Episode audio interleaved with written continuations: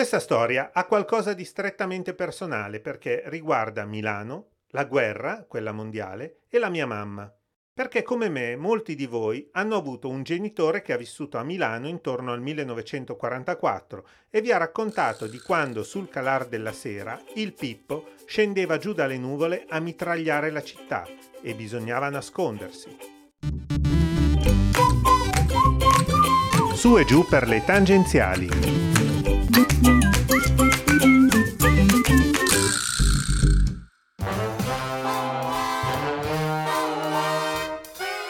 millenovecentoquarantaquattro. La seconda guerra mondiale si avvicina alla fine.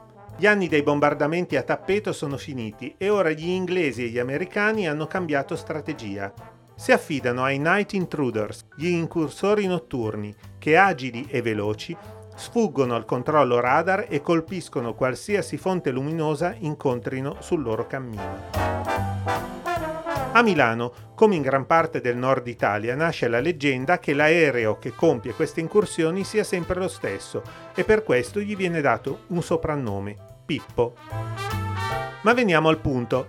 Mia mamma in quegli anni abitava vicino alla chiesa di San Cristoforo, lungo il Naviglio Grande che dalla periferia entra a Milano. La casa c'è ancora, è proprio quella accanto al campanile. Di fronte c'è la storica fabbrica della Richard Ginori, specializzata nella produzione di ceramica. Durante la guerra la ceramica è preziosa per produrre munizioni e così la fabbrica diventa quel che oggi chiameremmo un obiettivo sensibile. Una sera sul far del tramonto suonano le sirene.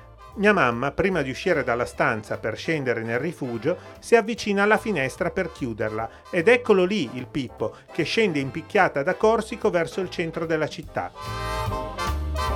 La mamma, allora tredicenne, per fortuna si abbassa a terra e scappa proprio un attimo prima che una mitragliata colpisca la parete dell'edificio. Per molti anni la casa è rimasta da ristrutturare e ogni volta che si passava di lì ancora si potevano vedere i buchi di quella notte. Purtroppo non sempre andò bene come a mia mamma. Il trenta gennaio millenovecentoquarantacinque, una fredda mattina di gennaio, il Pippo scese in picchiata su un treno delle Ferrovie Nord nei pressi di Bollate.